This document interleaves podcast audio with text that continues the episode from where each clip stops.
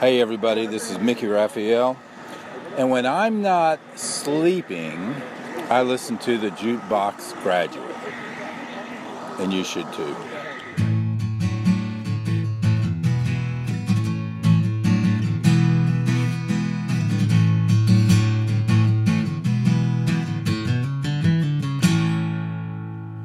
Welcome to the Jukebox Graduate. I'm Eugene Edwards, and this is Dave Rayburn. And uh, before we get uh, too far into the episode, I want to thank Mickey Raphael for doing the intro for this episode.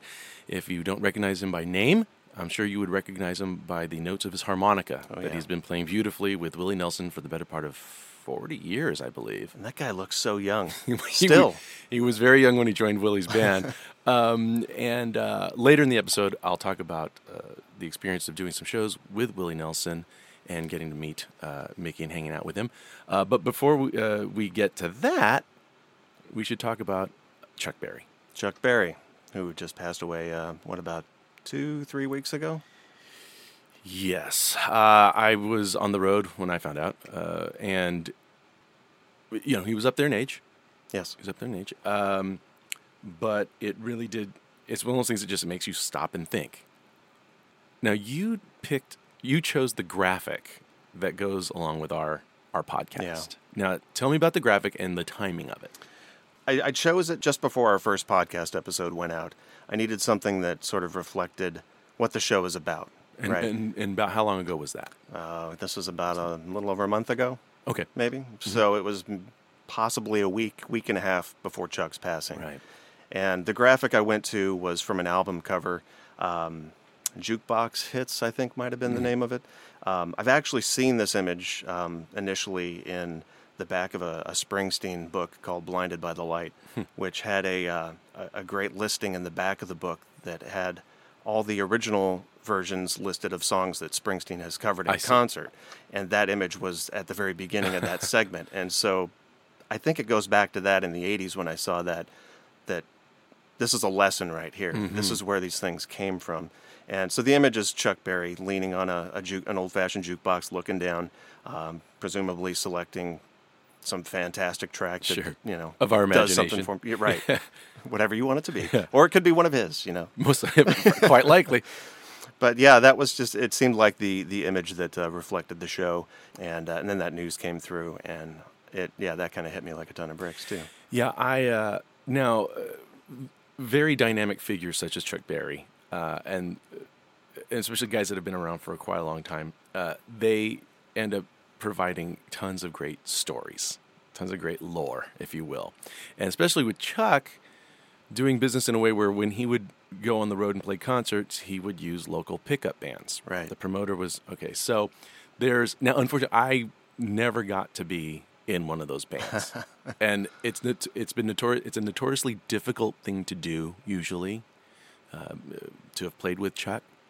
Um, so I half regret it. I, Well, Brian Whelan uh, was able to do that on I, was I know one occasion, right? I know plenty of people who have played with. Chuck, and and Brian had a fantastic time. Brian uh, Chuck, it's Brian was playing piano, Mm-hmm. and Chuck was really into whatever Brian was doing. And at one point, I know we just kept giving him solos, and at one point sat on the piano bench next to Brian while Brian was playing. Go keep going, and it was and, I think Brian said the whole thing was essentially like a fever dream. Just- so. Um, but there is one. If I have one Chuck story, a direct Chuck story, this goes back to the late '90s. Uh, I, I assume they still have the Hootenanny Festival. no, it Oh, actually uh, they stopped doing it about three years ago, maybe. Okay. Yeah.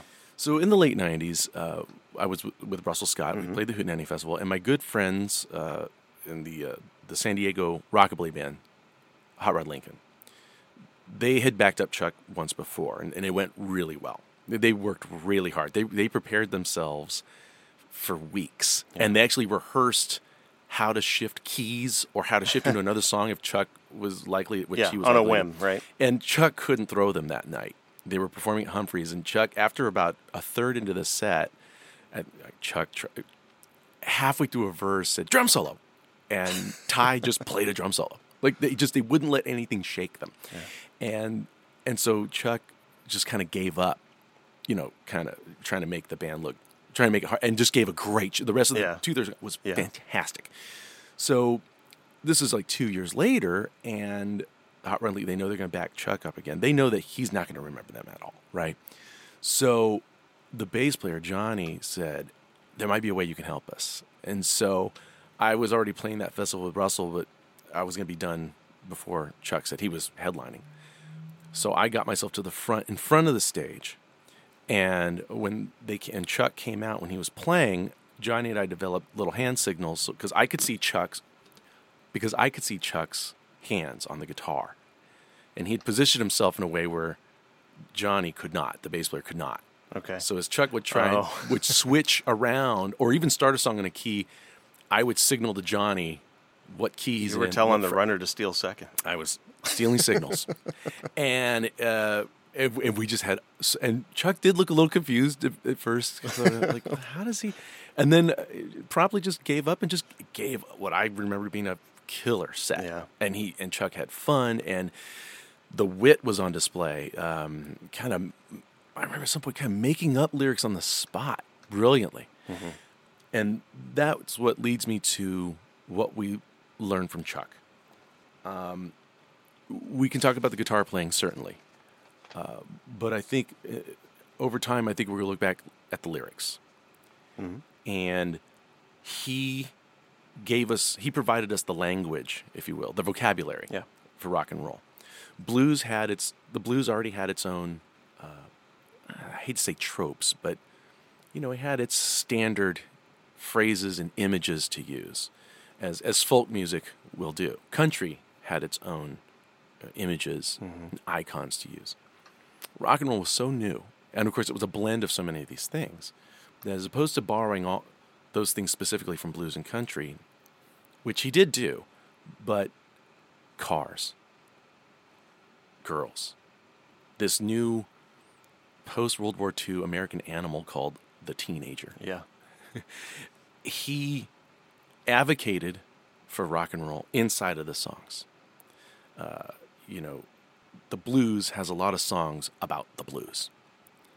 Honky tonk music has a lot of songs, Yeah, as I mentioned, yeah. about honky tonk. And because of Chuck, we quickly had a library of rock and roll songs that referred to rock and About roll. rock and roll. Yeah. That's right. And it was very valuable. Hmm. I think it. You know it. Uh, how about you? Was there were there any Chuck lyrics that you remember the first time you heard them, or you just like I'll you know I'll never forget where I was when I heard that, or things that caught your attention? Well, for me, of course, songs like Johnny B. Goode were on the radio. So those were in my blood already. But there were certain songs that I didn't hear directly from Chuck that I heard elsewhere. Mm-hmm. Now, for example, through bootlegs, um, I learned too much monkey business through the Beatles. But probably the biggest one that got my attention that I'd never heard on the radio before was You Never Can Tell, which I initially heard from a 1974 Springsteen bootleg. And I thought it was the coolest thing. This is all pre Pulp Fiction. Sure. You know, um, this is, yeah. So f- for me to hear certain lyrics like that reference a coolerator or, you know, like uh, Sears and Roebuck sale, I mean, these are things that like are very, very specific and very detailed. And, and really, he painted that landscape. Like you knew exactly where everything was in that room that he was telling the story from.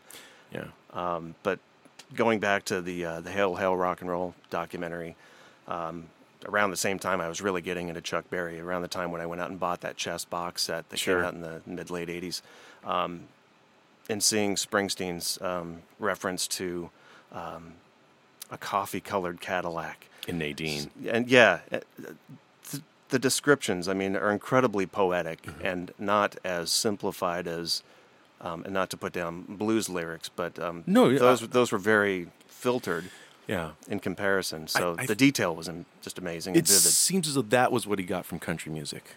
Country music is, the lyrically speaking, is is really about the narrative, the personal narrative. Yeah. And Chuck was such a great student of that that he knew that the singular details of human beings' lives they're just so evocative. Um, and it's funny because there's certain lines from certain country songs that over the years I forget that oh that's not a Chuck Berry lyric. What's the, in Good Year for the Roses? The the lipstick stain on the coffee cup Yeah. that you probably didn't drink, but Right. at least you thought you wanted it, and that's so much more than I can say for me. Mm-hmm. That we can visualize that coffee cup Oh yeah. and how he extrapolates the emotions of the relationship in that lyric. That seems, although it's not a Chuck song, it feels like something Chuck would do. Yeah.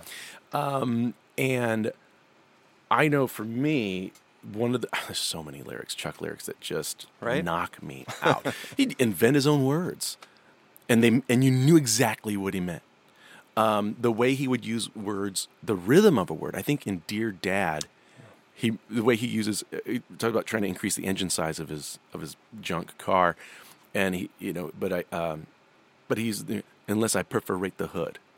Yeah. The way yeah. he uses that as punctuation. And um, uh, name another rock song that has the word perforate in it. No, I can't name one. But yeah, that, that reminds me like the the day after Chuck passed, I was Mm-hmm. in a record shop and I was flipping through through the records and uh, they're playing a Chuck Berry record in tribute. Mm-hmm. And uh, a couple of the guys in the back of the shop, one of the guys that works there and then somebody else that was uh, browsing around as well, starts commenting on the song that's playing.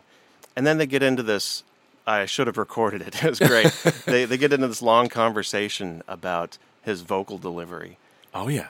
drop the coin right into the slot. You know, it's like I, thought, Yes. yes, How and uh, how aggravated he is after the seatbelt has jammed.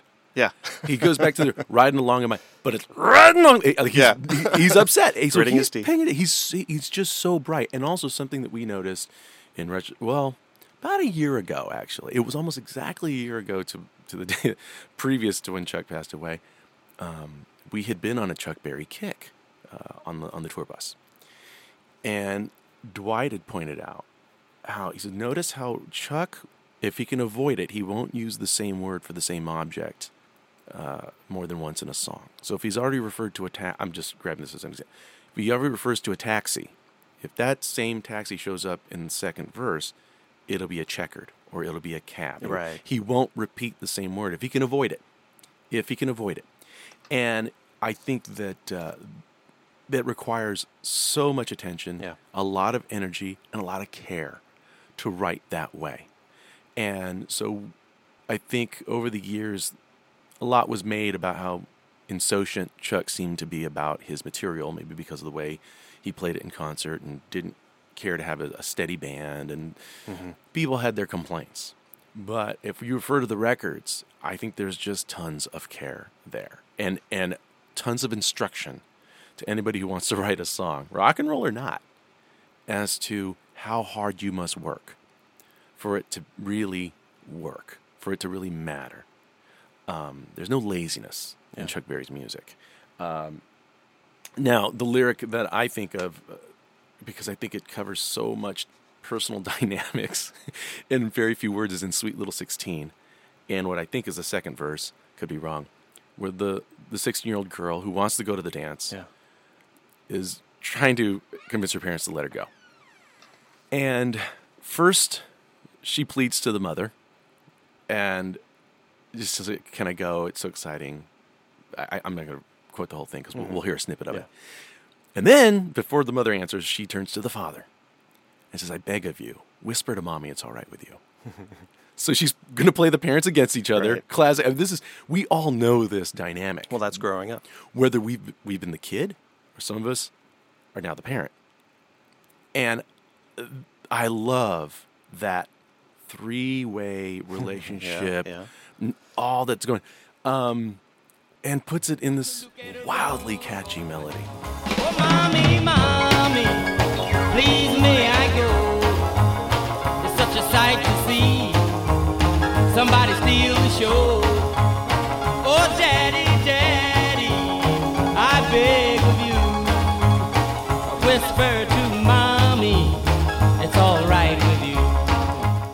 So, do you have a, any Chuck Berry show stories or any sort of Chuck stories? Yeah, I actually, I actually caught him three times, twice at the Hootenanny. Okay.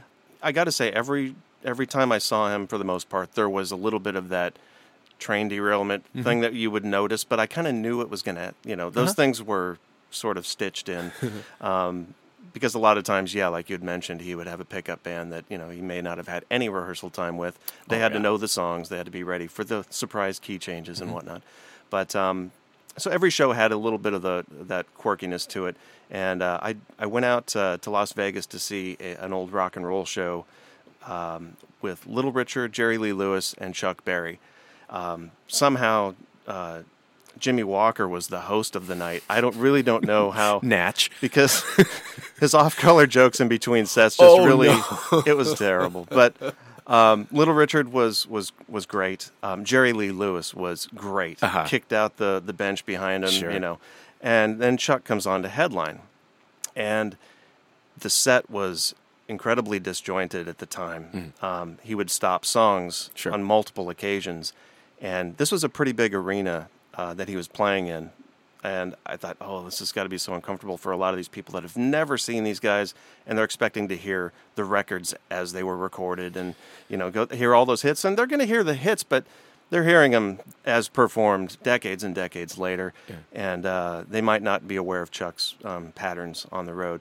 So I thought, oh, this is this is kind of rough, but at least I'm glad I'm here. They're all these guys in the same house, right? And uh, there was a redeeming moment at the very end of the show. He invited uh, ladies to come up on stage Oh, and dance. Yeah. And so a lot of these older women would jump up on stage and they'd start dancing around and and uh, and he'd, he'd be playing. And then he motioned for this little boy in the front row to come up. And so somebody lifted this boy up, put him on the stage, and he's just standing there facing Chuck, right, just looking at him.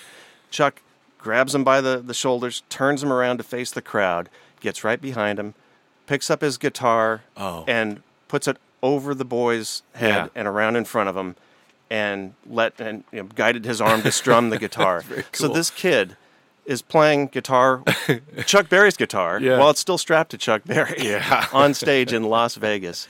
And that just put the biggest smile on my face, and it redeemed the entire night for me. I mean, anything else could have gone wrong, but the fact that he did that and made that boy's memory happen, I mean, it's, it's amazing. for some reason, uh, we're talking about the similarities from one Chuck song to the next.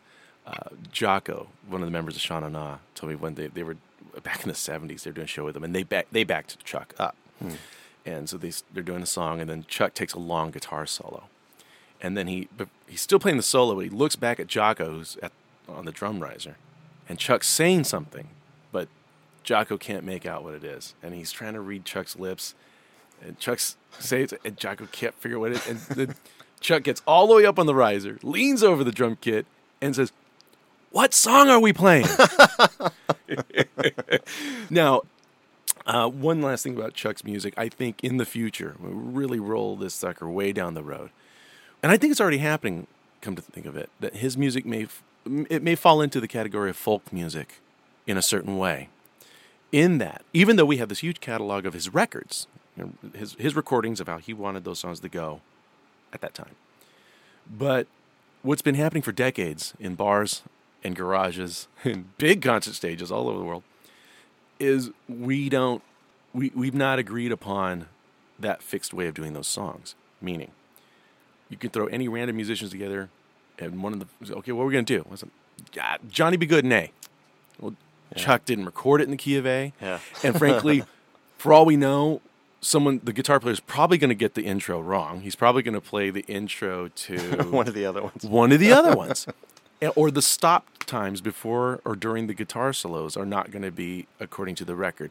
But it's all going to fall on the umbrella of Chuck. Yeah, because it doesn't matter. It's like uh, whatever song you throw out, it doesn't matter. Just, everyone's basically just saying, let's play a Chuck Berry song. Right. So you can substitute so many elements of it.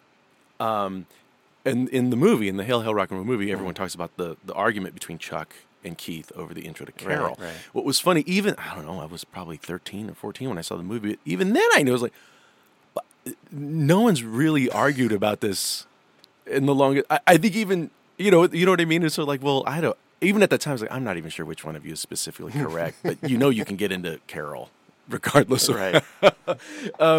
so, and you can have the finest, one of the finest rhythm sections you could conjure. You got uh, Joey from NRBQ, you have Steve Jordan on drums, and it's just sort of, well, let's just let it roll and let it go. And and so, in that way, his his music has become slightly modular. Uh, I just, the people probably even flub some lyrics, uh, but the spirit in that way, the Yeah. spirit of his music carries Yeah. on. And and of course, we will, pro- and they'll probably indicate, well, what was middle class American life like in the in the middle of the 20th century, and we might be able to time capsule some of those songs. Oh, it may have- certainly. it may have gone something like this. Yeah. Oh, yeah. So, So yeah, so and it was funny because I thought, you know, I always just kind of assumed that whenever Chuck Berry would pass away, I was thinking, well, what's the last, what's the last recording we'll have had Yeah. studio wise? Yeah, I was trying to think of that too, and and like, then it turns out that he gets the last word in some way. Because I've heard "Big Boys," which is the Yeah. the advance single from his his upcoming album. right. So the Big Boys track has Tom Morello on guitar. Oh, really? Yeah. Oh, I did not. Know that. Um, but but from the intro, you, well, fr I would I didn't know it was going to be a Chuck Berry. So honestly, I was I did yeah I just I heard the intro and I assumed it was someone doing a Chuck Berry thing, and his voice doesn't sound exactly like it did in. It the late still pre- sounds great. Though. It still sounds great, and his his elocution, his diction Yeah. is all there, is, and it was always there. By the way, he never slurred words, Mm-hmm. so he wanted you to pay attention to what he was saying. Yep. Um, a fun tune.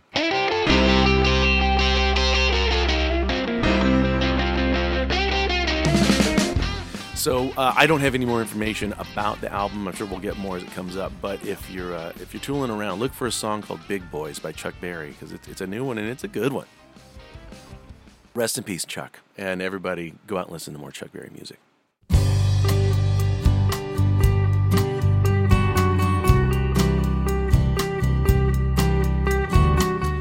All right, so January 2017, Anaheim, California. It's the uh, the home of the NAMM convention, which is the uh, what is it? The National Association of Music Merchants. Very. I was. I, ho- I was. Right. I was looking. At I was you, staring at you the whole time I was saying that. and the whole time I was trying to avoid eye contact because I, I don't really know what it stands for. I got to be honest. But uh, yeah, it's it's um, it, everyone converges on this town that is either uh, a musician, uh, a, a, an instrument Retailer. retailer, um, music fan, Mm-hmm.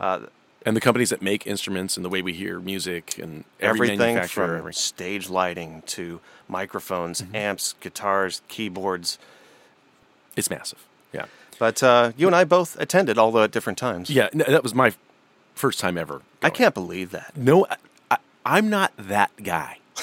uh, honestly, I, I'm not that heavy of a gearhead, uh, and also I'm not very good about uh, asking for things.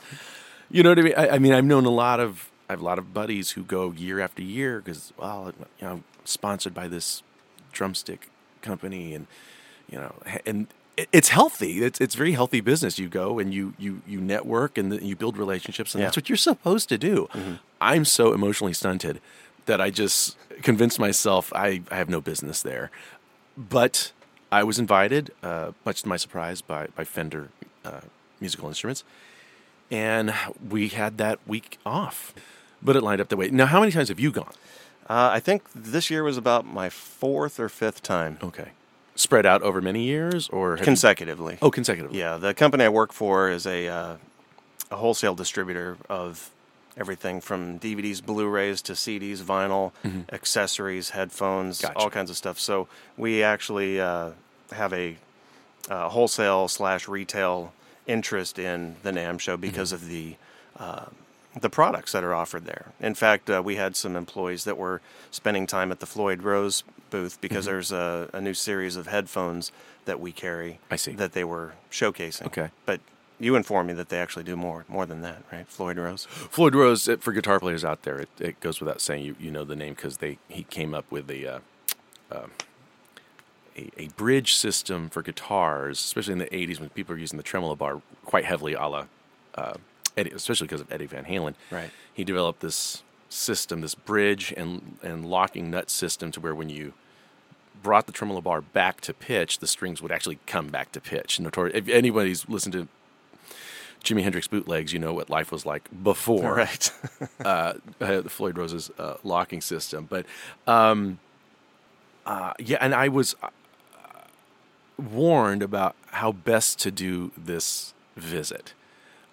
it's a lot. It's a lot, and I I had very specific people I wanted to go see and, and speak to. And so, spe- in fact, I was having trouble with a guitar, uh, and there's a very well respected uh, guitar repair guy, luthier, in Nashville, and um, he had checked out the guitar, but I wasn't there. It had been sent to him. He looked at it, and he says, "You know, we really prefer to see the player play the guitar. We make a lot of our ju- adjustments based on that." and I was not going to be in Nashville anytime soon. So uh, and we, were, we I think we were talking in December, and then we were trying to figure, well, I don't know when we'll see. We could, we could possibly be at the same place, same time. He said, well. I'll be at the NAMM convention in January. So I actually showed. I brought that guitar. Got to meet Joe. He got to see me. He's always had a little bit of a consultation. But, but then again, yeah, it makes a small world even smaller. Yeah. For the weekend, um, and uh, I visited my friend Adam over at Satellite Amplifiers, one of it's our one of our sponsors, um, and his company is doing very well. He had a, a, new line of pedals and amps to to show off, and so I visited there. Stopped at Martin uh, Guitar Company because we were on our we were about to play near their factory. Oh yeah, yeah. So stopped by and said hello to a few people I know there, and Dwight had his uh, DD twenty eight guitar that was premiering. So. Mm. Um, so I went. I I went on Thursday, the very first day of it. I heard that was the less crowded. That's yeah, the least you made the right day, choice. and I had a, you know, I had a certain window of time that I wanted to be there, and, and certainly by the time I wanted to get out, Mm-hmm. and I, I, I really enjoyed myself. It, it, um, and of course going over to the to the Fender. Like I think they had a whole floor. I think. and it Yeah. was pretty. and and met met some folks there. Um, that I had either only known via email or maybe just by reputation. Uh, guys uh, that build their amplifiers and um, just just had a really really great uh, time just nerding out. I could go on about all, all the stuff I saw, but but what was great is is what came out of this was uh, I was invited to uh, do something for Fender, which we'll talk about a little later. Um, but I, I, I didn't, and I ran into some old friends, which was lovely. Yeah. People I really hadn't seen in the longest time, uh, guitar players and, and musicians that I met once or twice on bar gigs year ago, years ago, and and oh my God, what are you up to? That sort of thing. So, Yeah, it's amazing that there, it's so huge. There's so many people there, but I run into so many people I know, and it's Mm-hmm. just hard to imagine that such a vast space, all these people are bumping into me. It's a lot. I mean, There's probably some sort of statistical calculation as to putting you guys at the same booth, or roughly at the same Yeah, time. maybe. It's or at least by the same beer stand. Okay. Yeah, so it's not as random as we may think. is my point. Uh, and did you ca- what? How about you? Did you catch anything new or or? This year I wasn't shopping for any uh, accessories or instruments, Mm-hmm. although last year I did buy a uh, combo uh, capo tuner, which was just just a weird. Does it work? It it does. Oh, okay. And uh, it's cool because it lights up, you know. So if I'm doing one of those little acoustic singer songwriter things and I'm in the wings, you know, I can at least Sure. you know see what you know what's happening tuning wise. Yeah. Um, but yeah, this year I wasn't out to buy anything, or you know, I was just more or less window shopping, and I certainly, like I mentioned earlier, I was kind of looking for some of the iPad related accessories because I do some home recording myself Right. uh, through GarageBand, and so anything that can help make that a little more interesting or exciting, um, I was just kind of looking for new stuff there. But beyond that, um, uh, there was one day I took my uh, my girlfriend's oldest daughter, who was her, her first time to go, and so we kind of went looking for some of the artist appearances. Yeah. and she was able to meet some members of bands that she uh, she really enjoyed. Uh, in fact, we and this was a complete surprise to me. There was a, a drummer signing of about four or five drummers, and one of them was in a band that that Cassidy really enjoyed. And it's like, oh well, let's see about getting in that line. Maybe you can meet him.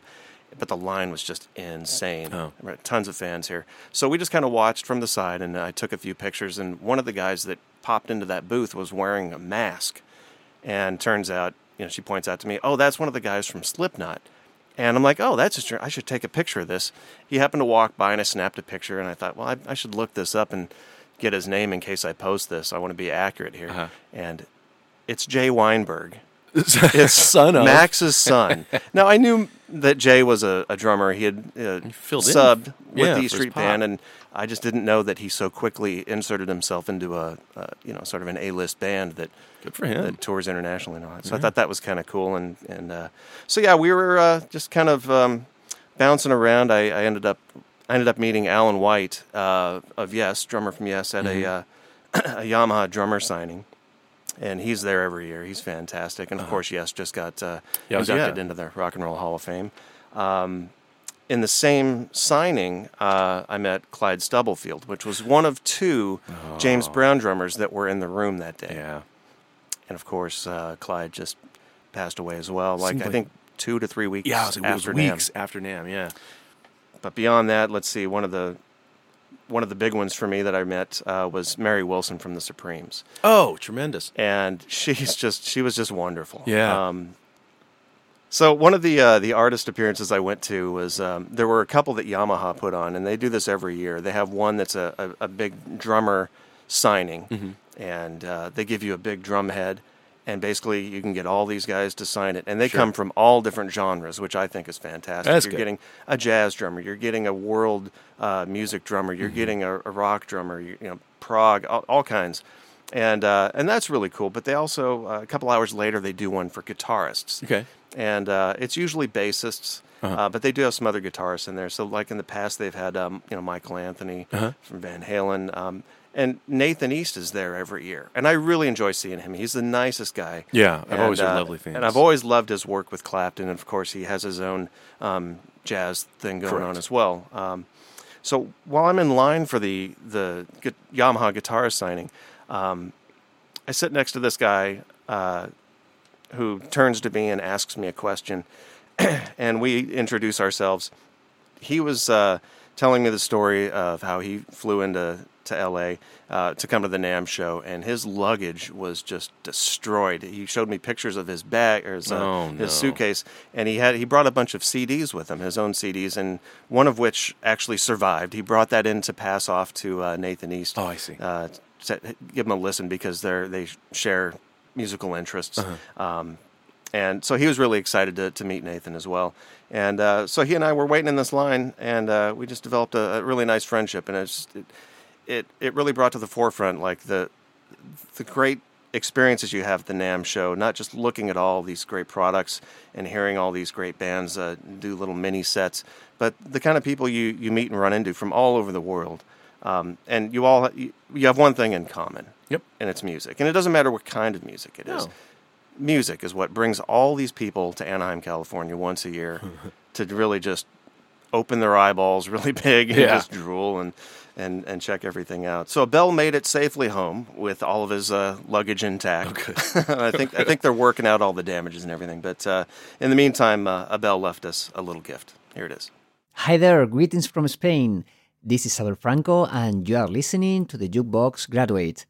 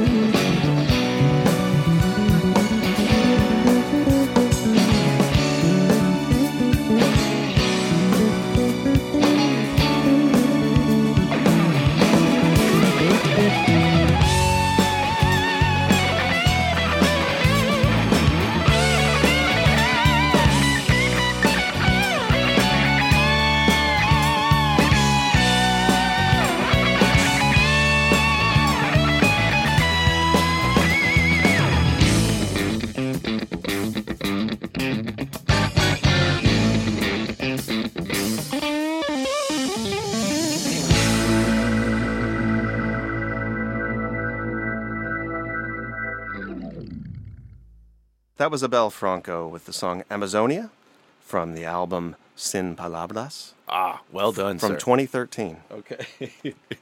Excellent pronunciation, Dave. Thank you so much. Uh, so- Uh, don't push it. Um, and speaking of guitar amplifiers, I want to make mention of uh, one of our sponsors here, my good friend Adam over at Satellite Amplifiers. They make custom amps. They make amps for some really big names, and just uh, for some of the guys who just like to scare the neighbors uh, from their living room. Uh, I just visited uh, Adam a couple well, last week. Actually, I was doing a show in San Diego. Stopped by there, and I always think I'm going to stop by and just say hi for 10 minutes, but always develops into something much, much longer than that because they have so many great different amplifiers to use. And and uh, now they're making pedals, and they just started making their own guitars. Um, the Satellite Coronet guitar, I played about five different ones there at NAMM. Uh, they're all just incredible. And so go to satelliteamps.com to check out their line of amps, guitars, effects, accessories, and see what they have to offer. Satellite amplifiers, yesterday's technology, today.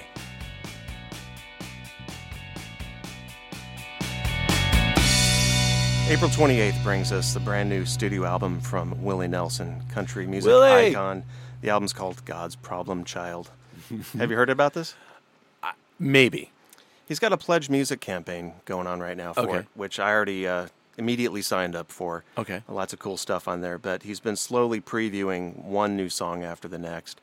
And uh, next to Robert Pollard of Guided by Voices, I got to say Willie Nelson is the hardest working, uh, prolific guy. prolific right? guy in, in the music world, um, putting out several records a year. And uh, but keep in mind, he's also touring all the damn time. Mm-hmm. That's right. And there's yeah, there's some actually I, I saw online. I saw in fact I think on the Pledge Music site, I saw a little sit down interview with Mickey Raphael talking about how the songwriting process works. There's a, a I have to gentleman that, that. that Willie writes with that prepares some things, and then they text back and forth some ideas, some lines, and they kind of work things out a little bit in advance. And then when Willie's back in town, they've already got some music laid down, and Willie will just put his parts on, and they'll knock it all out there. But he's kind of writing from afar while he's on the road Sure. with this guy. And uh, so I think that's kind of how he's making so many records these days because he is, like I said, on the road He's again. preparing them remotely. But but Yeah. with modern technology, there's no reason why you couldn't. There's no reason. it's That's- really it's that's how a lot of it's done. Efficient use of time. I like it. Yeah. Um, well, as I said, we we heard from Mickey Raphael at the top of the show. He, he was able to introduce it for us because a few weeks ago uh, we did some shows with Willie Nelson. Uh, mostly, you know, I think they're all in Florida. Florida, I think. And uh, what a treat! What a treat! Now, full disclosure, I'd met Willie about tw- over 20 years ago. Uh, one of his daughters is a, is a dear, dear friend of mine. Uh, we met in San Diego when we were I don't know, we were kids. But, um, and she actually brought me to, well, a few of his shows. Uh, he was doing a, a stand of shows with Leon, just him Oh, yeah. with Leon Russell. Do you remember that era? Yeah, I do. uh, a, a wonderful, wonderful evening, and so I got to meet him and chat with him quite a bit, and um, and and this time around, uh, I got a chance to spend time with members of his band and crew. Uh, Mickey, uh, his bass player is a guy named Kevin Smith, who I had met in 1996 when I was with Russell Scott, because Kevin was in a, in a devastating trio called High Noon. Uh, and they were just they were so good. And, and Kevin was one of the fastest right hands in upright bass playing. The guy it was like a blur of a forearm, and so it was nice to catch up with him. Um, and some of his crew guys. It was great to hang out with Mickey. In fact, Mickey challenged me. Uh, we were talking about harmonica, and he said he could never figure out exactly what we're hearing on the Chi-Lites "Oh Girl."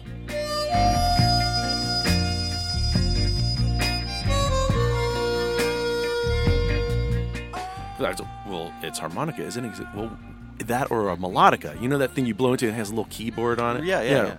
So I and he and so he, he says, yeah, well, get back to me on that. Can we find out what that is for me? And I, after like two days of internet research, I really couldn't come up with a, a definitive answer to that. So, um, and uh, so it was great hanging out. Uh, and, and Willie sounded fantastic. Yeah. Uh, what can I tell you? The guy comes out, you close your eyes, that voice. I think it was Ray Charles that said something to the effect of not not two, but just in one note, you know who you're hearing. Uh, and the same could be said for when he plays Trigger, that guitar. Uh, when he lays into that first solo, it's people just erupt into applause because they realize it's that's the guy. It's such a unique sound that instrument too. You know, not not just Willie's voice, but the sound Willie makes on that guitar. Yeah, exactly, and um, it and it's a funky instrument. Uh, I mean, it, it is. So I was, and I had all these questions prepared for uh, his his guitar tech, uh, Tommy, and I had all sort of questions because I'd done a lot. In fact, L.A. Times, I mean, ten years ago, did a specific, or maybe New York Times, did an article about Trigger, that guitar, and um, ever since then, I had more specific questions to ask. So I thought, well, who better to ask but the guy who takes care of it day after day? And we were at catering, I think, and, and he was trying to describe this, and then he said, "Oh, man, that'd just be easy if I just showed you." So he so he took me over to the bench, and he pulls trigger off, and it is it's you know look, I, I can get very emotional about this. Uh, rock and roll lends itself to various icons. It, it, it, you know, we talk about you could see, you could see a silhouette of Chuck Berry or Elvis Presley. You can figure out even if you can't figure out who it is, you know it. They represent rock and roll in some way. Um, and uh, especially for lapsed Catholic, you you kind of assign certain things to just images. You know, they become relics or talismans, if you will. So just seeing Trigger, I'm like, how many times have I seen this guitar? Not just in concert, but on television and in movies, Yeah. and you just album covers. You've seen it in different stages as well of appearance. yeah, stages and phases, as Oh, okay. Um, so uh, it is. It's certainly beat up. I mean, it is really beat up. And somebody wrote on it. Well, a lot of people written on it. Unfortunately, in the upper bout where Willie's forearm, his right forearm, lays across it, I think Leon Russell and Roger Miller's signatures have rubbed off, rather rather sadly. Um, and you look at the frets on this guitar, and they look like a Dali painting. They're just melting off. The, they just they're virtually non-existent. And I, I said, "T- tell me, when was the last time you had this guitar refretted? Because oh, he won't let me. It's the original frets. So then I, I, that's just not possible. And it's, well, how do you, how, how do you, how do you keep it in tune, or how does intonation work? Go ahead. So he just play it, and so I played it, and I just went up and down the neck, and it's How was it? Perfect. Really? Well, it just defies all all mathematical odds. It should not play this well, you know. Um, it's small. It's a relatively small guitar, Yeah. which I don't think I didn't really prefer. But Willie's not the biggest of guys, Right. so on his body it looks perfect. It's perfect, yeah. obviously. And so I didn't want to spend too much time playing the guitar. I, so I played the solo from a song that came out that he did in the '90s called "Waiting Forever for You," which was off the what record's that off? Spirit, Of? I Off. Spirit. That's right. So I played that solo. It goes a little something like this.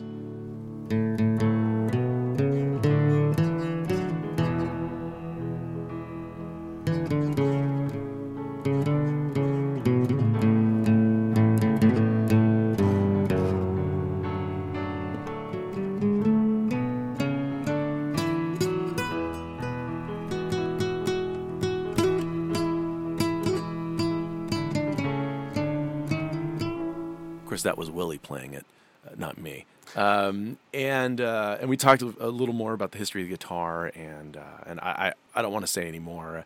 Uh, I just want to thank Tommy, and I just want to make mention of a very very specific, um, uh, rare, special moment for me. It is again, it's one of those things. Just somebody tell the the ten year old me this is happening because he won't believe it. Uh, I really really cherish that memory. Uh, and and again, we talk about there's just this one guy that makes this one sound. And, and thank goodness he's so prolific and there's so many recordings and, and he's played live so much that we've all had a fair shot at seeing Willie Oh, yeah. Uh, and you know, Paul English still playing drums. Yes. his sister Bobbie. And Bobbie. She's Mickey's- fantastic. She, uh, loveliest people, by the way. Everybody. Yeah.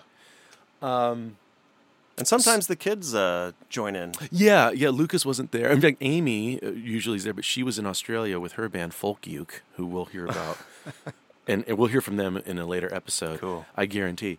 Um, so yeah, this was kind of a smaller version of it, which was great. The band was very nimble. Uh, I think, yeah, from what I told, they start with they start with Whiskey River, and Yep. after that, all bets are off. Yeah. Uh, and, and but you hear a man. It's like hearing Miles Davis and his trumpet. Uh, it's like hearing Charlie Watts. It just his snare alone. You kind you know that's a Stones record. And with Willie, he comes out and sings that very first line of Whiskey River, and you realize you're experiencing and witnessing something that's very singular. And uh, and then oddly, later on uh, in the same month, I think uh, we did some shows with X, and so then we can now talk about four people that make a very singular sound. Yeah. I know you know some of the members of X really well, Mm-hmm. uh, and I've and I've met them all of them over the years.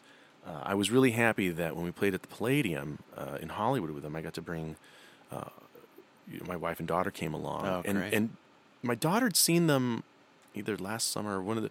We did a show with them and, and Jesse Dayton, my old buddy Jesse oh yeah, Dayton, played I, guitar yeah, with them I was there.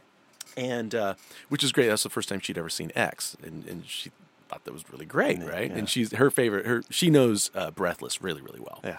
And Los Angeles, and, and there's a few songs that are, that are big ones for her, but you know, Breathless is just the one, right?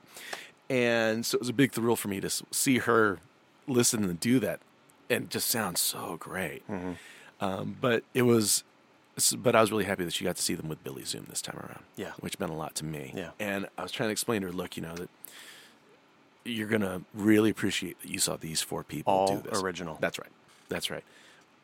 So that meant there's been times over the years where she'll meet somebody or she'll see somebody in concert, and I was like, look, just try and remember this, and we'll fill out the meaning of this a little later. Well, that was the same thing. Like when uh, uh, first time I saw Chuck Berry at the Hootenanny, of the two times I Yeah. brought my daughter with me, and I made a point when he hit the stage to turn to her and say, "This is important. yeah, You're saying, it's, important to your old man. you're, remember that this is important to me." no, but this is like this is good. If we ever have to change the name of our podcast, that might, right. No, but this is like square one of the Monopoly board. I'm so distracted. That's got to be the name of this episode. Remember, this is important to me. I'm sorry. If nothing else, it brought laughter to two people. Yeah. Um, uh, so. Um, so yes, and, and they played they played beautifully, and uh, and and they were all just really lovely backstage. It was great to hang out with them for for a couple of days, uh, but it made me wonder. I don't know. Uh, I, I certainly hope that there will be name a, a band that's just breaking right now, a band who's just having hits, whether it be Twenty One Pilots or Yeah. name. You know, there's, there's bands right now that are just out there and they're just killing it. They're making great records. They're in the charts, or or uh, certainly Chance the Rapper, or somebody who's really breaking ground Yeah. and, and changing things uh, quicker than we can guess. Um, so even Beyonce. I mean, she's she's been in the game for a while now, and she clearly her career has legs. She has lasting power. My question is, how long will she want to do this? And will will our children get a chance to take their kids to see fill in the blank? Yeah, Will, will people have careers as long as X, a generation. Yeah. Willie Nelson, Chuck Berry? Um, don't know if the economy will sustain that. D- does the way we, the way the mu- music distribution and will those things sustain that? I, I like to think they will. I'm an optimist, but uh, it just, it, yeah, it just made me think. Uh, I don't know. Are we going to get a, a four-piece band that will be, still be able to do it 30 years later, uh, and and we can share that experience with our children? Will our children ha- get to do the same within their context and their Right. heroes or Yeah, that's tough to say. Uh, you know, as I was uh, coming into the studio this morning, I was listening to uh, uh, a- a music talk program Mm-hmm. on satellite, and they were talking about the Rock and Roll Hall of Fame performances this Sure. past week, and how Yes was. Uh, they only had three rehearsals, and all, although Geddy Lee was sitting in with them, Right. uh, they said it was, a, pretty rough around the edges. No, Oh, really? I didn't. I didn't hear it or see it. No. But um, the conversation went on uh, with callers calling in, um, and they were discussing. Well, so there's two different Yes tours that'll be happening, different tangents of Yes. Apparently, it is. Well, okay. Uh, and I, I can't remember the breakdown of, of who's in what. what's the split? Yeah, But um, yeah, if you're if you're a lifelong Yes fan and you've got kids and you have the opportunity to go see a Yes faction, Mm-hmm. which one do you take them to see, or do you, if you go to see one of them and it's not the entire pie, uh, does it mean less to you, or, or or even to that generation that you're exposing it to? One caller even called in and said, uh, if there's two two brands of this band on tour at the same time, I'll choose to see neither of them. There you go. Yeah, King Solomon's already split the baby in half. I don't. It's like it- it- the, the, right. I don't know how we. How do you decide? They've already forced this course. Well, I think there was. You know, there's I I learned about this being in Sha Na Na at the time I was uh, with them. You know, we talk about the the original doo wop groups, and Yeah. and I don't. I this could be. I could be wrong. I think there was at one point maybe a west, like an east of the Mississippi River coasters and a west Oh, of the. there were many. Yeah, and that's and actually uh, John Bauman, otherwise known as Bowzer. Oh, yeah. uh, that has been his cost lip for quite a while. He's been trying to push for some sort of legislation, some some way to regulate the use of these bands' names, because you know more often than not, the original members they they get the short end of the deal. Yeah. someone buys the name, and they can just populate the band with whoever they Well, want. you look at the Beach Boys, right? I mean, uh, Mike Love, I guess, is the one that can tour as the Beach Boys. Yeah, it's it's a it's a you know, Mike and, and, and, and Bruce Johnston's there, And Bruce Johnston, but uh, but clearly, uh, uh, I think that's a that's an unusual and specific. Eh, it's a, it's kind of an unusual case, but um, but but I guess stands to reason. You, you can go see Brian Wilson and his band, in which Yeah. case they will do Beach Boy material with or Al you- Jardine. Or you can go see Mike. Uh, you know, yeah, you. I guess in that sense, you, yeah, Beach Boy fans have had that option for a, for a while now. Brian's really been on the, was on the road Oh, quite yeah. steadily. Yeah. uh, and, and thank goodness, um, because before you didn't have that option. You went and saw the Beach For the Boys, longest and time, it was yeah. whoever yeah. you know. Just you get Stamos. Sorry, John. Which isn't bad. no, no, he's he fine. He's listening? fine. No, he's fine. Um, you know who the the steady drummer? I don't mean steady. Well, maybe I do mean steady in terms of the drum beat. No, Uh, again, sorry, John. Um, do you know who the the, the full time drummer in the Mike Love Beach Boys? Do you know who it is?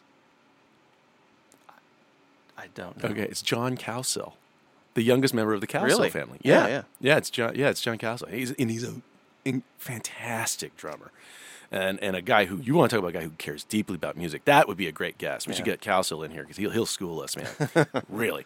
Um, anyway, I, I digress uh, about, but yeah, the the idea of, I mean, if you can still do it, I say do it. Like, for example, at one of the Hootenannies, um, Lee Rocker had Scotty Moore come up. Okay. And so, I, you- of course, I, I was I born too late to see Elvis Presley, Sure. you know, and that and that uh, And the Blue Moon and- Boys. right? But I was I was watching Scotty Moore. I was watching his hands playing those chords, picking those notes, and playing Mystery Train. And I that moment right there, regardless of who else was on the stage with him, I thought this is important to me because that song originally included that guy. I'm watching that happen right now. This will not be here forever. Mm-hmm. Right.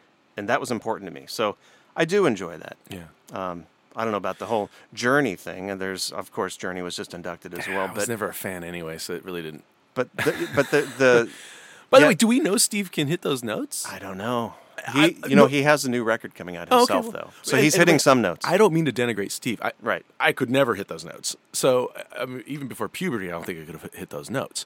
Um, and I think this is always to me. It's very simple why Robert Plant won't do the Zeppelin thing again, because Yeah. like, well, h- you can't recapture, sure, you two can play your riffs, right?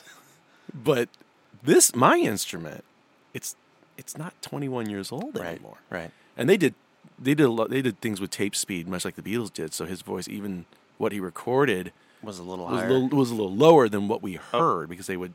oh yeah, yeah, yeah. In some Yeah. cases, not Yeah, all. yeah. Um, So the last few shows they did, they mm, reasonably so they they tuned the they lowered the tuning on the guitars and instruments just so it could be arranged. And I and of course his freight. By the way, Robert's new music is fant- I'm a big fan. Yes. I think the stuff he's doing is very compelling, very exciting. And his phrasing's great. He knows what he's doing. So it's not because he doesn't want to perform music. Um, it's a matter of how, how long should we spend looking backwards and, and, as opposed to forward. yeah. In the words of Chuck, hell, hell, rock and roll, deliver us from the days of old. Yeah. So and so Chuck's gonna, you know, told us always, uh, always look out for uh, the new world.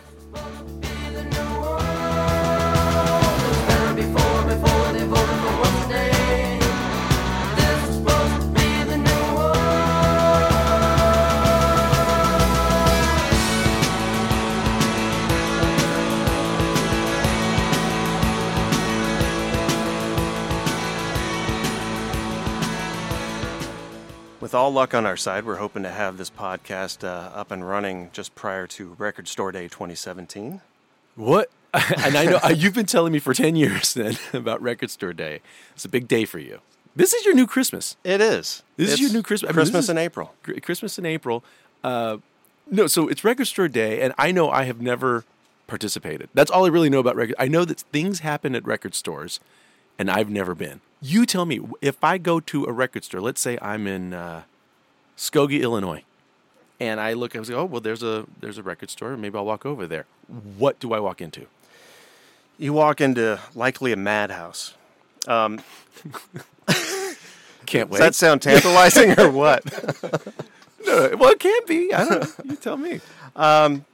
what you walk into is a, a, a unique environment that was created uh, 10 years ago Mm-hmm. to give indie record stores a boost. Oh, okay. Uh, because, as you know, in the last 15 years or so, record stores went on a major decline. Sure. Uh, initially started from uh, actually beyond 15 years ago with digital downloads happening in the late 90s. Right. And uh, a lot less physical product was being sold Yeah.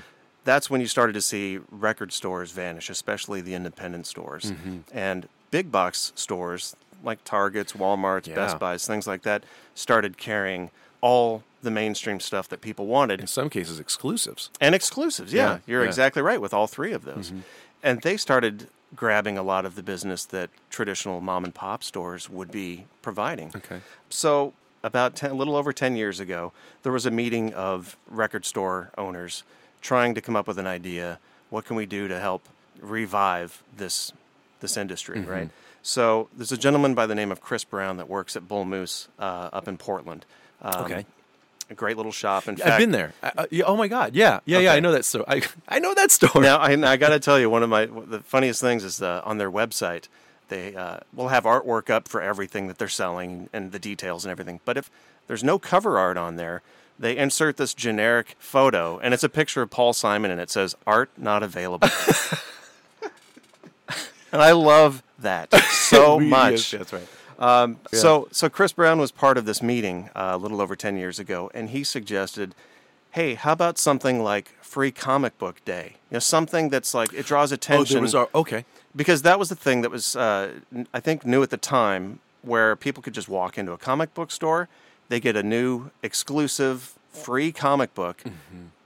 And they were drawn into that store when they otherwise would not have gone in there. So once they're in there, if A they see leader, something, yeah, Yeah. they see something on the wall. Oh my God, I had that when While I was ten, or or maybe they're bringing their kids with them, or whatever Sure. it may be, and they walk out with something free, and they might start to come back. But nothing's going to happen unless you get them into the store. Right. That's So- the whole point. okay, so Record So- Store Day was developed, so we need to come up with a, a, an agreed upon event that brings people to the stores. Yes. Okay.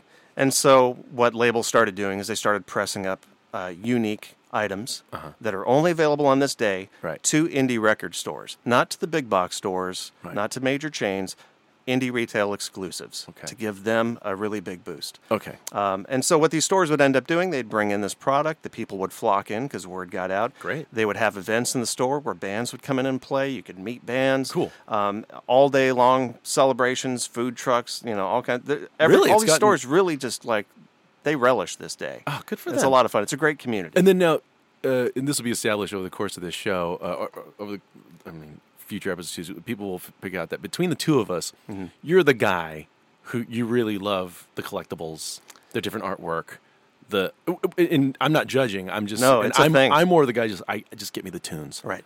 So I just so I can imagine now why this is your Christmas in April. Yeah. I mean, they start throwing words out like numbered, limited. you know. and the salivating begins. By the way, I of I want to hear I want to have Hank Azaria come in and do his uh, comic book uh, Oh store my guy voice. That's, I, and I'm sure the record store owners don't sound like that, but that's just kind No, of what I have in my brain.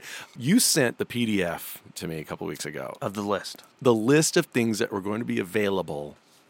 This re- okay, so I have this. Uh, That's Um, double sided, by the way. yeah, this is like a David Crosby's prescription list over there. This is pretty long. so it's double. You're right. It's David. Crosby's on the list too, by the way. Is he? Oh my god!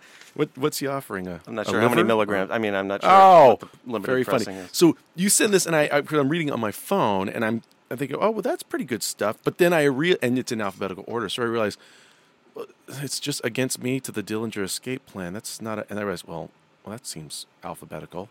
And then I keep flipping, and I keep I, I was scrolling rather because it's on my phone. It's Mm-hmm. just endless. And I gotta say, and then I showed it to someone uh, who knew nothing about Record Store Day, and I was feebly explaining what it was, and you just couldn't get over. it. Like this is there's something for everybody in terms of genre. Oh, yeah, definitely. Um, I, I see uh, my friend uh, Brandy Clark live from Los Angeles. Uh, there's a and it's an LP.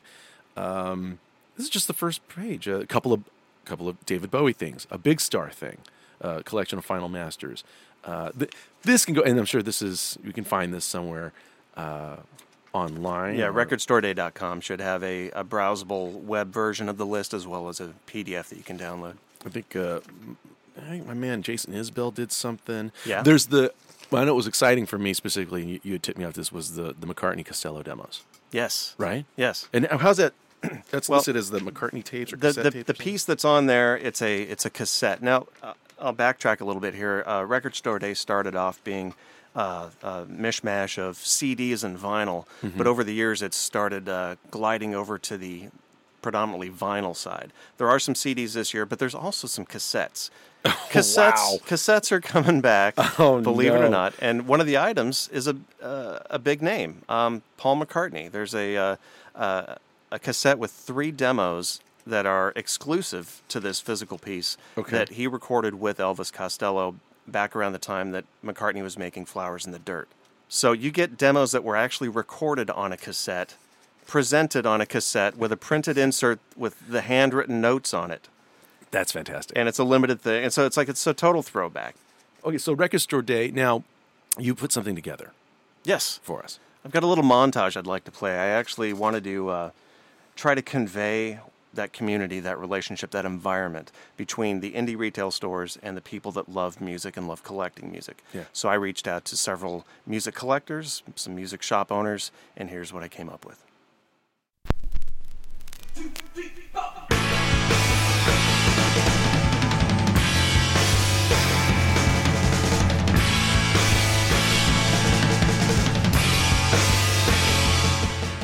So, what's your first record store memory? Well, the er, my earliest record store memories actually would would have been when uh, Walgreens still carried records. Uh, my grandmother kind of raised me. My, my I had two working parents, so uh, I would they would drop me off at my grandmother's house. She loved going to Walgreens, eating at the cafe, and drinking her coffee and stuff. I was I was buying records from like ages three probably. So, the um, earliest album memory I can tell you is that um, I didn't know anything from. I have a brother who's five years older than me, and I don't know how I was making enough money to warrant this at the time, but we were making allowances. My brother was going to Kmart with my mom, and he says, uh, "Give me your allowance money, and I'll get you something with it." And what he he wanted to get something in addition to what he wanted, so uh, he bought me Alice Cooper's "Welcome to My Nightmare." So that's the first album that I ever owned. So I was like three or four. Hi, this is Jeff Lehman, owner of Left of the Dial Records in Santa Ana, California. We opened in 2010. As far as Record Store Day goes, it's been a fantastic experience. Every year, you know, nothing but fanatical people come out about vinyl, and our customers seem to be very much appreciative of what we do and what we can provide. We try and get as many titles as we can. Being a small shop, I feel like everybody seems pretty happy with what they walk away with. And it's a great day just to kind of chat about records and what vinyl means to everyone. Hey, this is Jack Bell, and I've been collecting vinyl records since I was about 10 years old back in the 70s. Vinyl has been a part of my life for four decades. What I love about Record Store Day A is because it's always on around my birthday in April, and uh, B just because of the people that you get to meet, the people that you get to see, and it's uh, a beautiful day to uh, hang out and listen to some great music and uh, see some great people. Hey, this is Sean Bohrman from Burger Records in Fullerton. And uh, we've been in business for almost eight years now. And we've participated nearly all of our eight years with Record Store Day. And it's always been one of our biggest uh, days in the shop. Uh, people lining up outside. And it's great. We know it from both sides because we're also a label. And we've also uh, had a bunch of releases released through Record Store Day. So even on the other side, it's good for us. We can sell a bunch of records in one day, and uh, it's a good thing for everybody. I'm Matt Smith. I'm only 27, but my dad has a massive collection. And when new stuff started to come out, and I saw an opportunity to start my own vinyl collection, I picked it up. So basically, like Record Store Day was a way to start to find like new, more unique stuff. I think it's just cool, like getting people into music and having it a tangible thing. I think is more important than just that. Like that's the thing, like because my my generation mainly ditched CDs for iPods, and like I was into that, but at some point I realized I miss getting booklets, I miss getting artwork, I miss having something that I can hold and listen to. And when vinyl is like the option, I'll go for that over a digital copy because digital's like copious consumption and like buying vinyl is like having a tangible piece of that artist's work. Dave James. A lot of people know me as Dave Noise too because of my old shop. They always called me Dave Noise. But uh, Factory Records started. We opened in 2010, so we've been here almost seven years. Uh, we're one of the heavy hitter shops around town. We, we bring in tons of the record store day stuff. It's hard to imagine it coming in here, but we've got a very good system where we make a ton of room for it, and it works really well. So people people flock to us. Uh, people get in line about 11 at night, and when we open at five in the morning, there's a line all the way to the street. It's just insane, and it's it's crazy all day. Um, and every year has been our best retail day. Each year beats the last. There's a great chance for people to get out, hit a brick and mortar, hit an independent record store. I mean, I know they have records just about everywhere these days, but I appreciate when the people come here because this is the old school way to shop for records. It's the way that I grew up doing it. It's how I did it in my old shop, and uh, it's going to be killer. It's going to be a really good day. Craig from Table 5 Records at the Greater Orange County Record Show. Hey, thanks for asking me about uh, Record Store Day because I think it's one of the greatest promotions for the indie record store. Um, and the labels are releasing more and more exclusives and reissues that are really hard to find. And the stores, they make it a lot of fun. You know, a lot of them do the live music, the giveaways, and uh, do discounts on existing products and stuff. So it's really a lot of fun. My name is Parker Macy, and I own Cream Tangerine Records at the Lab Anti Mall in Costa Mesa, California. We've been here for six years, and we specialize in rock, blues, jazz, funk, soul, R&B, and of course, we have a little bit of everything else. Uh, as far as how Record Store Day connects fans and collectors with uh, local indie shops, uh, you know, if they're looking for their band's thing that's coming out, uh, of course, they can find the local shops in the area that they might not be familiar with or go to on a regular basis, and they might make their way to our shops, which is great. We love getting those customers that don't come around uh, uh, all the time, and hopefully, uh, you know, they find something else or get excited about what we have to offer and come back a little bit more often. So it's great for us to be able to connect uh, with people. Uh, it's such a, a great day, always our biggest day for sales of the year, more than any Christmas season thing and you know it's a kind of a tradition and uh, and, a, a, day of camaraderie I think with uh, people there as well. So come on out. Well, my name is Craig Spadine. I've been um, attending Record Store Day for the April events ever since it started. I can't think of one that I missed, but it's really evolved into something really kind of cool because it's just really a great way to mingle with other people that are like minded also to try to find out like what they're interested in as well and also to support just regular indie retail in general. So it's something that i look forward to um, every year and um, can't wait to go to it this year as well. Hey this is rand from fingerprints music in long beach california. We are uh, coming up on 25 years in business this july uh, I was asked to talk a little bit about kind of the connection RSD provides for music fans and shops like Fingerprints. Um, record Store Day started out to be a celebration of the culture of the independent record store. So for us at Fingerprints, we've always taken that very much to heart, not just focusing on all of the exclusive releases, which I think there's 400 or something this year, but also the things that we do all year long that I think you don't see in the big box stores. You certainly don't get buying online, which is having artists in to perform, uh, talking about music. You, you know, that kind of one-on-one interaction is, is year-round. But it's also a huge day just hearing people talk about it. Um, I'm amazed how often somebody will say, "Oh yeah, we met in line." And you know we get together now every record store day, so there's actually friendships that have developed. That's kind of what it's about. So it's a cool day to, you know, celebrate what we do all year long in a very concentrated, very intense 16-hour kind of uh, time span. So, thank you. Hopefully, we'll see you on Record Store Day. Hey, everybody, this is Chris Brown with Bull Moose. And as the person who conceived of Record Store Day originally, what makes me really excited about how it's developed over the years is that, um, especially recently, we've been seeing more and more labels and artists using Record Store Day to raise money for charities. And there are at least three charity pieces this year. One is called Stories for Ways and Means, and that raises money for um, children's literacy. Uh, Record Store Day itself is put together a Leonard Cohen tribute album, and that raises money uh, to help children's cancer. And um, there's a metal band who's ah, I can't remember what their name is. I know that's a, a seven inch on red vinyl, and the proceeds from that are going to benefit a um, immigration legal defense fund. So hey, have a great record store day, and we will see you when we see you. So long. There's a song to be sung when the tables turn, baby. It's my favorite revolution.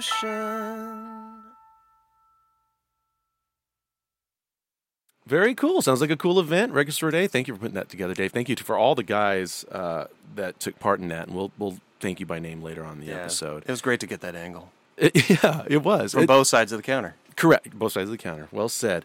Uh, so, are you looking for? So, Yes. it's like you going on an- on an Easter egg hunt, really. Yeah. So, what eggs are you A you? week after Easter. You see how you did that? Yeah. So don't put all your records in the same basket. Yeah. What What are you looking to score? There's probably it's sad. There's probably there's probably about a dozen things on my list that uh, I'm hoping there's enough people in front of me in line that I don't find them all, Mhm. just you know, so I can make rent. But and and those people would be sadder than you, or not as sad. I, I'm still trying to do It's, that. you know, they've it- won. it's a fine. But have they line. really? Yeah. Okay. It's sad regardless. you know? no, but as you mentioned, uh, there's there's a couple Bowie titles. There's one that I'm really looking for that uh, I do hope I find. It's a live show from 1974 that's never Mm. been released before. Uh, there's also an unreleased live show from The Cars as recorded at the Oh. Agora in Cleveland in '78. Agora 78 as Springsteen freaks. Just that phrase alone. Right? yeah, it just gets your interest up. Yeah, So this is probably from a radio broadcast at the time. It makes sense. Uh, there's a, an Electric Lady session by Drive By Truckers. Oh wow, whose record last year you and I both agreed was I still have a lot to say about. Yeah, I still Yeah. haven't gotten to that. I think we'll put what it means on our playlist for this episode. hopefully on, the- on the Spotify playlist. I think that might even be on this set. Oh yeah. So maybe I'll pick one up for you for uh, for Christmas in April. That'd be, that'd be great. Uh, what else am I kind of looking at? There's a Ben Folds live uh, live in Perth, which was it's audio taken from a home video release. So this is the first time the audio's Oh, been Okay. out on its own. Uh, there's a Jimmy Page and Black Crowes uh, EP from a live show that's never been released before. Oh, wow! And I was a I really loved that run. I did too. And I find myself uh, in the YouTube rabbit hole. Someone at, at one of the Greek at the shows at the Greek, they're in front of stage left, I believe, and they've got footage. And I don't know the source of the Oh, wow, footage. really? Because I really loved hearing like uh, is it Ten Years Gone with all the guitar parts being Yeah. played live on stage, which Zeppelin couldn't right do. But now you've got I think Audley's there and Rich is. It's just a tremendous. And all the Zeppelin fans that want Plant to come out and do this, they were actually able to hear that music with the original guitarist and a voice on hand that could handle that range and do it justice. He did what he could. I mean, yeah, it's a that's again. Well, Chris could probably tell you how that's not easy to do. No, uh, whether you're Robert Plant or not. Or not. Uh, so okay, so I'm sorry, I, I digress. So and then I noticed like the Springsteen at the live, the '75 Yeah, live, the, the, Hammersmith show the coming out on, show. on vinyl for the first time. So Very all the cool. vinyl fanatics, which a lot of Springsteen fans are, Mhm. first time there. Uh, there's a Townes Van Zandt uh, Austin City Limits show that is previously unreleased that I'm kind of salivating over as well. There's just so much on this list. Um, I'm not going to go through it all, but I've heard there's over 400 titles uh, being offered exclusively to indie retail stores. That's great. And I think it's just fabulous. So, um, one of the items I, I did want to mention, which was uh, briefly touched on in that montage, there's a, uh, a Leonard Cohen tribute that uh, I'm told is not going to be reissued later in any other format. Um, This is it. This is it. Uh, it does come with a download card, so for the people like yourself, Gene, that, that love to have the best of both Yes, I worlds, do. you'll get that. Oh, great. Uh, but it features uh, Avi Buffalo, Glen Hansard from the Swell season, Joseph Yeah. Arthur, all doing Leonard Cohen songs. Um, it's called uh, Like a Drunk in a Midnight Choir. And uh, I believe it is a charity piece. And my friend Rand Foster, who you heard in that little medley, Yeah. who runs uh, Fingerprints Music in Long Beach, he was one of the producers, if not the producer, on that set. Oh. And so um, I'd, I'd like you to, to head out and grab one of those if you see one just goes, you know, all, all these pieces you're seeing on Record Store Day, like I said, they're they're either reissues of something that's very hard to find that you'd be paying uh, high collectors money for, Yeah. or you're getting unreleased stuff that you're not going to find again anywhere else. So whether it's the content or the collectability of it, there is something for everyone here. Um, and I just like to remind everyone that Record Store Day is April 22nd, 2017.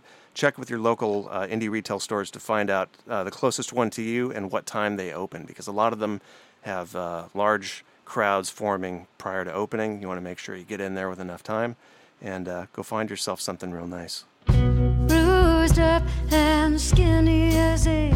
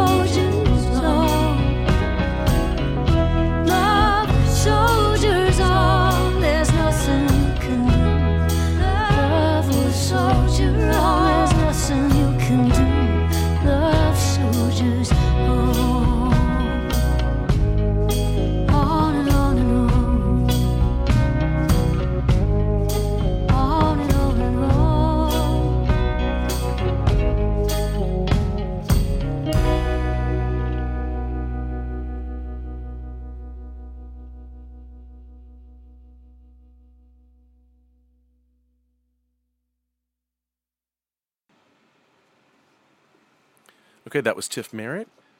And that, in fact, that album has one of my fa- favorite guitar players of all time, Mark Rib- And I don't know if I'm pronouncing the last. I, I've been saying Ribot. I think it's Ribot. Okay, uh, we're going to go with Ribot. What were we, what's the other option? Ribbit. Uh, Well, no, I, I don't know, I, and I know some guys who've worked with him, and, and they, they adore him, and and, uh, uh, so I'm always excited to see his name in conjunction with anything. Also, one of the guys from Iron, what Sam Beam, right? From yeah, Iron Wine the, is the on it. guy. Yeah, But, and uh, I mean, so just the players on this thing. If that doesn't draw you in, I mean, Tift's just got this beautiful Emmylou Harris-like voice, this angelic voice. I had a recent opportunity to do a little Q and A with Tift, and uh, I'll be putting a link in the show notes so you can go check that out. That was done for Discussions Magazine recently. Cool. All right, so let's get into the what we've been listening to segment. Uh, for me, of course, I guess inspired by some of the stories I've, heard, I've been listening to, quite a bit of Willie Nelson, quite a bit of X, yeah, a lot of Chuck Berry. These things have been shuffled in quite a bit. Uh, but on top of that, I really love the uh, what I've heard from the new Aimee Mann album. And if you look up, uh, I think it's uh, uh, the video for a song called Patient Zero, which just came out just a couple weeks ago. I think it's beautifully done. Um, it's uh, rarely do I advise someone to see a, a video in order to hear a, a, a song first, but I'm going to make an exception in this case. Wonderfully directed, beautifully acted, and and a tremendous song as we would always expect from Aimee Mann. Um, also, something this is kind of going back in years too. A band, I don't know if you do you know J. Roddy Walston in the business. I know the name. I don't, I'm not familiar with the music. And, and on a couple of occasions, I've been on the road with a night off, and they've been playing the same town. And for a variety of, of reasons, I haven't been able to see them live because I would love to see these guys live. Yeah. But I've been listening to a song of theirs called "Break the Needle." And this will be on our Spotify playlist, so you can check it out and see if this inspires any. This is okay. Years ago, I think it was the first time the Black Crowes came on to uh, Letterman, Letterman's show, and Letterman described it as "turn the dump over and go home with a waitress, rock and roll." and and I, I think about I think about this band and this track as that style of rock and roll. Yeah. So if you know, uh, nice and sloppy in exactly the right way. Um, and I've also been listening to the uh, the new one from Spoon and Spoon and the Shins. Yeah. Both have new records out right Yeah. now. And it's I think the LA Times even kind of did an a joint article, if you will, with both. That makes sense. It makes a lot of sense. Uh, these are uh, indie rock bands, but they're not brand new. No. But they're not what you'd call classic catalog artists either. They're Mhm. somewhere in between, uh, and still making. I think I prefer the Spoon thing. I was always a bigger Spoon fan. Than, Yeah. than, a, than a Shins fan, but I like the the uh, name for you by the Shins. I think it's got a great hook, and the Spoon stuff. Um, I think it was very very compelling music always. Uh, so uh, and and I think also the thing that uh, that the that the guys in Spoon is it Brett.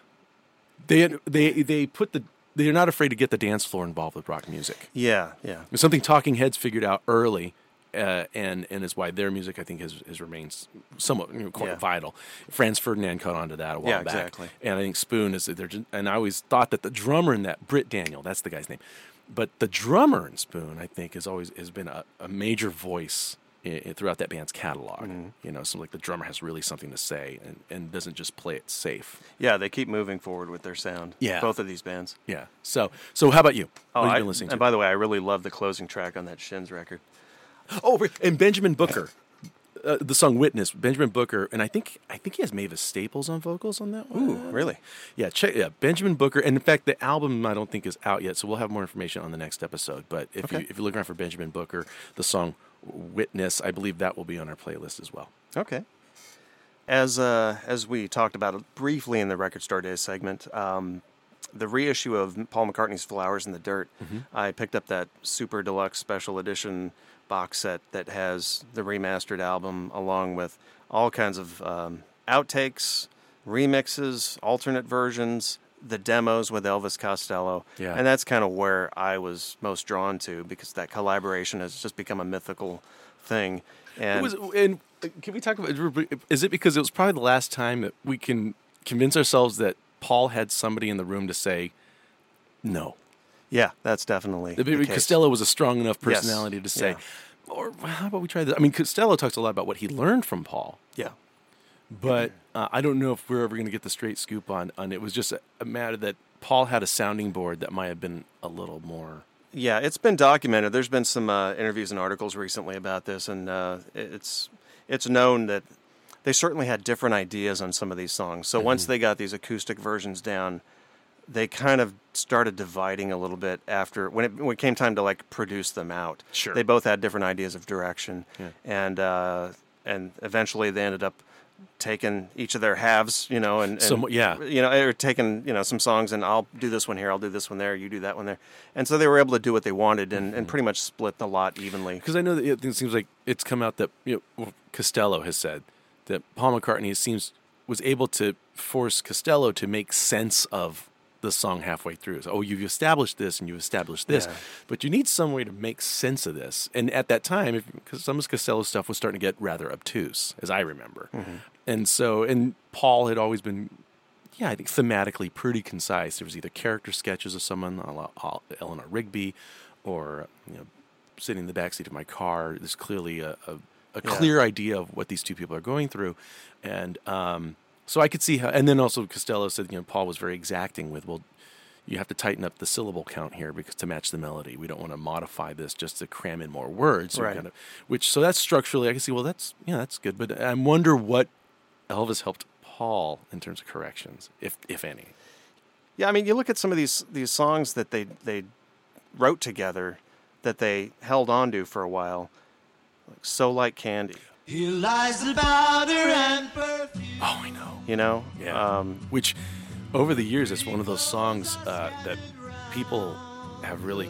I'll some later show. I, I've got a, a pretty funny story involving Brian May and "So Like Candy." Okay, it's a it's a it's a pretty crazy story, but um, it's one of those when I talk to people, um, and if Elvis Costello comes up, I'm impressed with how many times "So Like Candy" comes up.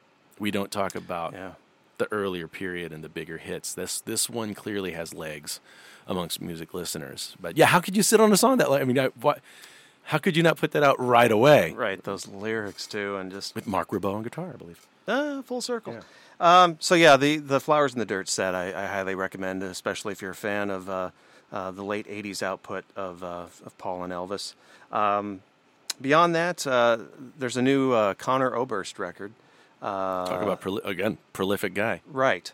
Now, this is something that I, I, I think I knew last year that he had a, a project that he was working on, and I think I just got so busy that it flew right past me, Huh. whatever it was, if it was. And then uh, a few weeks ago, I saw some article talking about the new Conor Oberst. Oh, great! I'm going to check it out. Uh-huh. And I go check it out, and uh, it's a new 2017 release. Uh-huh. It's called Salutations. And uh, After Ruminations, right? Wasn't the pr- well, Ruminations turned out to be a release he put out, I think, in October of 2016, and that's the one that flew under the radar. Oh, for me, right? So Ruminations came out just a few months ago, and Yeah. now Salutations. right? So, but I really enjoy these songs. I've always, I've always liked his voice. Um, singer from uh, Bright Eyes. Yeah. So, uh, and and but and again, well, you, and you've ever since I mean, you've always been a sucker for the so, solo acoustic version of of anything. Yes. right. Do you remember your- that? Yeah. Of course I do. Yes. So this is a perfect. What a great thing you got the. I was able to go back and and uh, yeah, I love this new record. But yeah, to be in all honesty, I kind of prefer the one from October, of course. slightly, because there's less there. You know, uh, less instrumentation. It's like, wow, that's more real. And then, it, and if you have any time in your day after all this, to listen to a massive release from Bob Dylan. Yeah.